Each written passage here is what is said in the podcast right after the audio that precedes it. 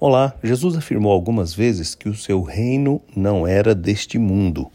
E os seus discípulos, entendendo essa verdade, cultivaram no coração a verdadeira esperança da fé em Cristo, que é a vida futura, eterna, na presença de Deus, restaurados, ressurretos. Esta esperança é que deve mover-nos e sustentar-nos, inclusive nos dias difíceis.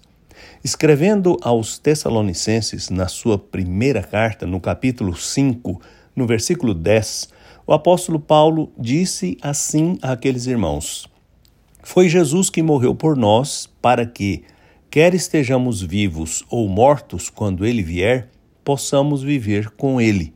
Por isso, encorajem-se e fortaleçam-se uns aos outros, assim como vocês estão fazendo.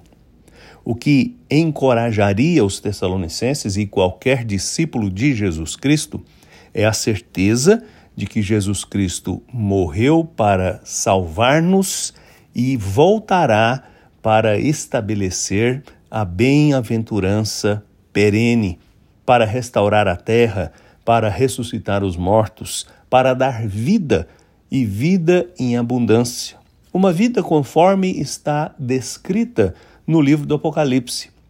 Sem dor, sem lágrimas, sem luto, porque será a vida bendita que Jesus Cristo conquistou para nós na cruz do Calvário.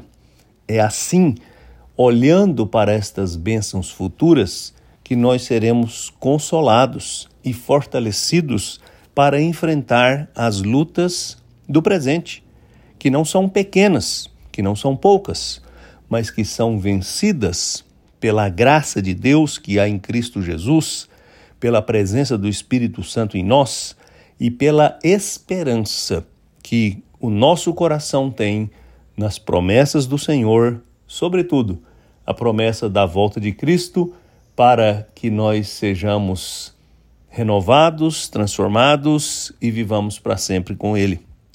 São estas verdades como Paulo disse aos Tessalonicenses, que vão nos fortalecer e nos consolar e encorajar. Lembre-se delas. Eu sou Agnaldo Faria, pastor da Igreja Presbiteriana da Moca em São Paulo. Vamos orar.